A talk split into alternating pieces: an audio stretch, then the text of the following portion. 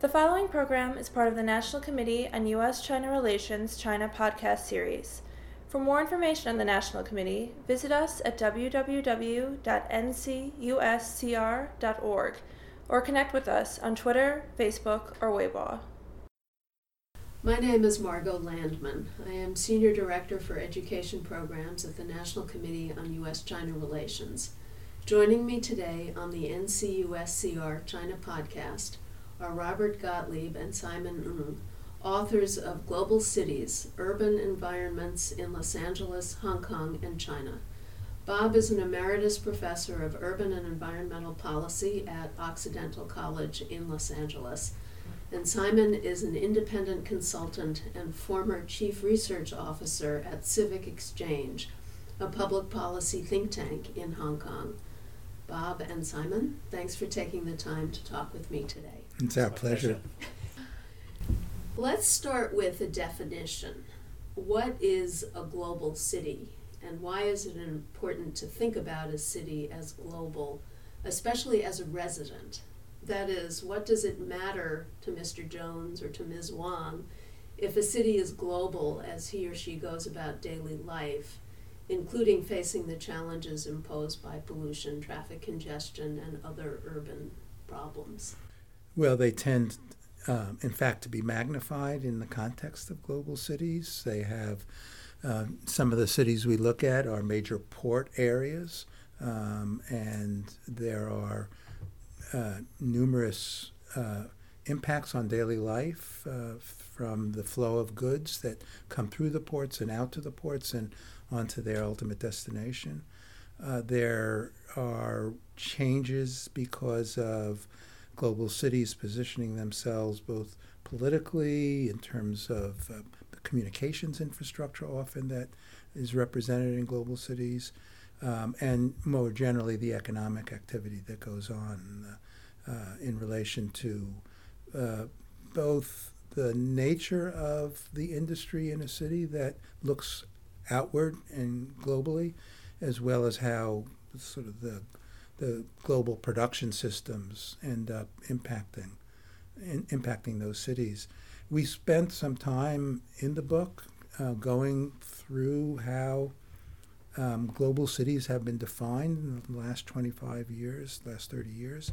And one of the interesting things we noted is both Hong Kong and Los Angeles and um, many of the Chinese cities that need to be considered global cities were not placed in that first tier of what were considered global cities, say in 1980 or 19, even 1990. Um, and that's because of these very dynamic changes taking place in those regions, in those cities, that uh, really position them differently uh, in in terms of the range of political, cultural, economic, social, and of course environmental uh, issues that are, are associated with those changes. Would you say that all large cities, however we define large, because that's different, let's say, in China than here, are by definition global? Is it population size? Is it globalness, whatever that means? In other words, is it the volume of people living together in a limited area that leads to the environmental issues you describe rather than global trade? You know, I think uh, the uh, population and size are significant, but not defining characteristics. It's really uh, the interchange between where you are in your place, in your city, and how you relate to um, other regions, other, and particularly across borders and across oceans. Um, and that's the significance of putting global next to major metropolitan area.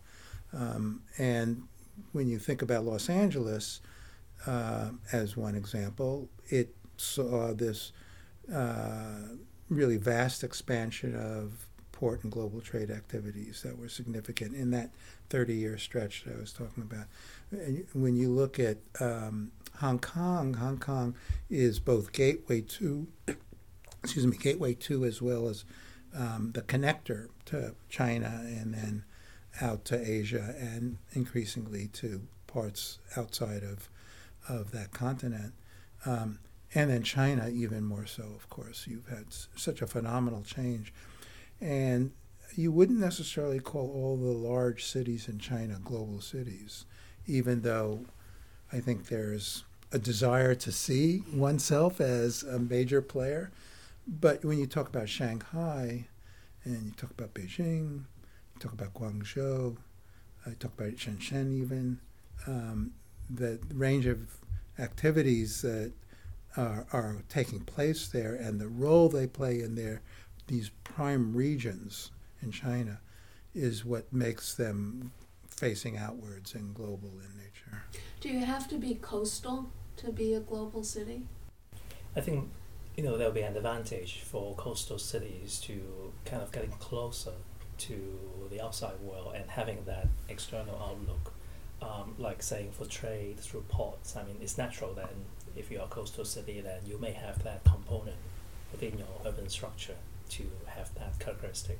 But I think you know being global, uh, it is it could go beyond you know trade and economic ties. I think you know when it comes to environmental issues, definitely we explore you know the global perspective of environmental issues in the book, but also in terms of looking for solutions and looking for collaborations in terms of trying to address those issues. I think some of the cities are now also becoming global in terms of you know finding partners, finding sister cities, finding you know collaborators to try to work together, and then learning from one another. And definitely LA and Hong Kong and some Chinese cities are now having the conversation. I was thinking more of a place like Chicago or Toronto, Mhm. which might not like not to be considered global even though they're inland. Mhm. Well, they play major roles in a, in a regional context. They play um, major roles in a national context, but less of a role globally.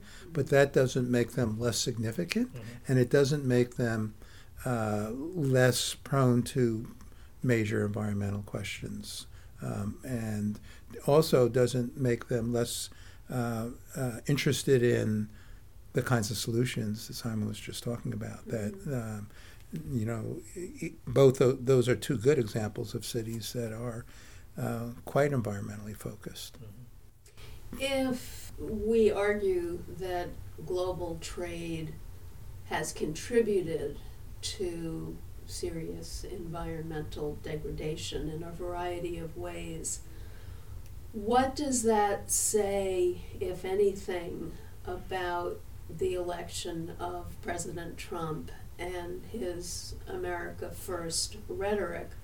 Would it solve some of our urban environmental problems if the U.S. pulled back from the global trade system? Well, I don't think there's a consistent policy that uh, is coming from the Trump administration on those kinds of issues, despite the rhetoric, the sort of anti-globalization um, rhetoric. It, it hasn't necessarily translated into a, an anti-trade rhetoric, and um, there's discussion, in, in at least in the context of um, the kind of one-to-one relationships that they want to establish. Maybe Well, some pulling out of TPP, but re- pulling out of treaties, yes. renegotiating NAFTA, he's certainly But at the same same time, wanting to pump some money into the ports on the on the eastern seaboard, um, and thinking about can we have one to one trade relations?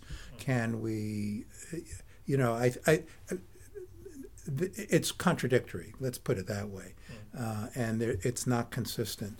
And it's he's got people in his administration who are um, definitely globalists, um, thinking about sustaining the kind of global system of um, exchange, finance, industrial development, trade, all those kinds of, of issues. Whether they will set the policy of the administration is unclear, just as there are so many other things that are unclear of where that's going to go. I think on the environment, however, uh, things are clear. Uh, the Trump administration is hostile to the idea of any kind of environmental regulatory and policy infrastructure. And uh, amongst his appointments, um, the ones to EPA and energy, um, most notably, are really uh, designed to dismantle rather than um, be sort of more uncertain. It's clear why it makes sense to look at Hong Kong and Chinese cities, particularly the Pearl River Delta cities, they are right next to each other. Why, though, LA? What makes it a reasonable place for a comparative study with Hong Kong and Chinese cities? And for a number of reasons. I mean, just in relation to the issue around trade, um, much of the trade coming through the Los Angeles and Long Beach ports, which are the largest in the U.S. That's more than 40% of of all goods coming into the U.S. go through those ports, mm-hmm. and much of that is focused on Hong Kong and China. And at the same time, the reverse direction uh, is interesting in relation to some of the initiatives to address the environmental impacts through that global trade system really originated in LA and have made their way across the ocean um, and have had an impact both in Hong Kong and now in China.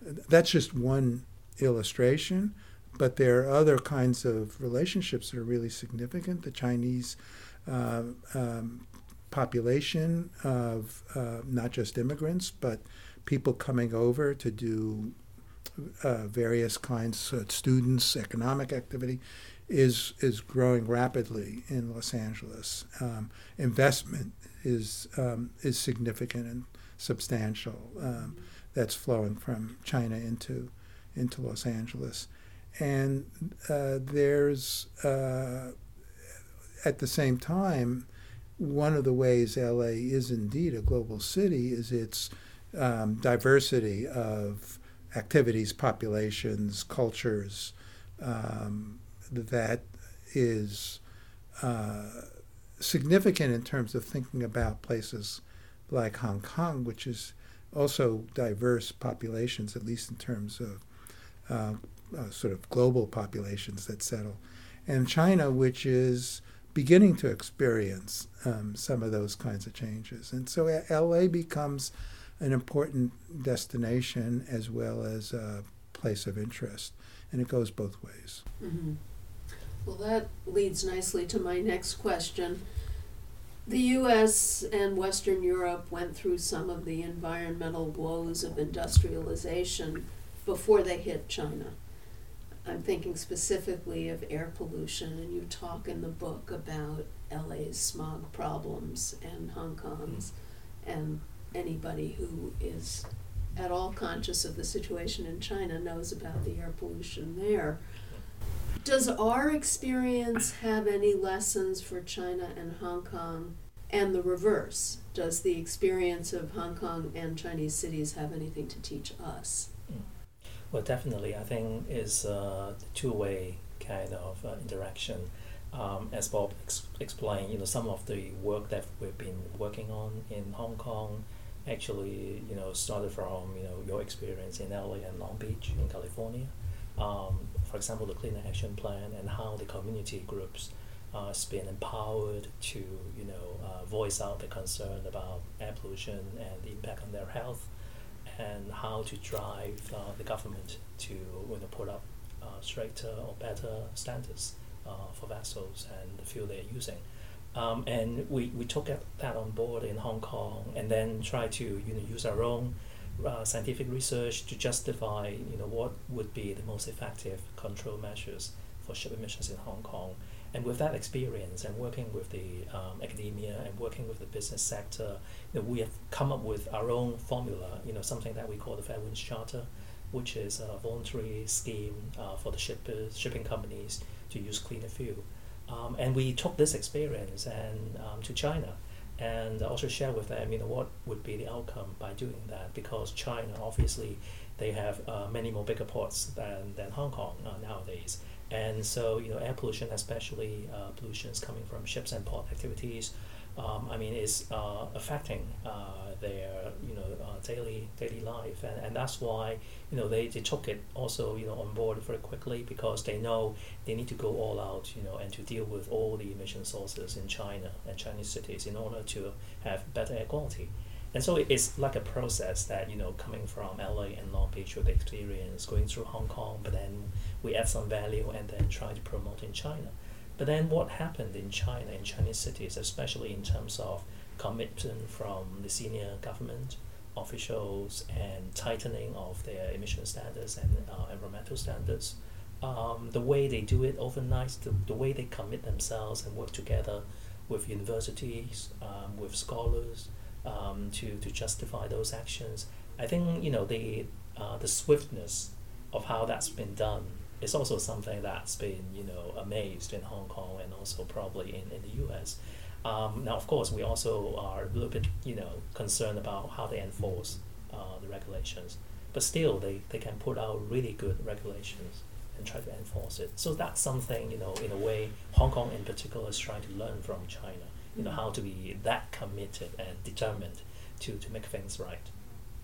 There are also challenges because the process um, uh, the, way change evolves, and it really, if you think about air pollution and the development of the Clean Air Act in 1970, um, and then the uh, further iterations in, in, California and then in the U.S., um, a, a, lot of it came about because of this interplay between um, community and environmental actions um, that pressured policymakers and uh, in turn created some important um, environmental policy systems to deal with air pollution and improve improve the quality of the air.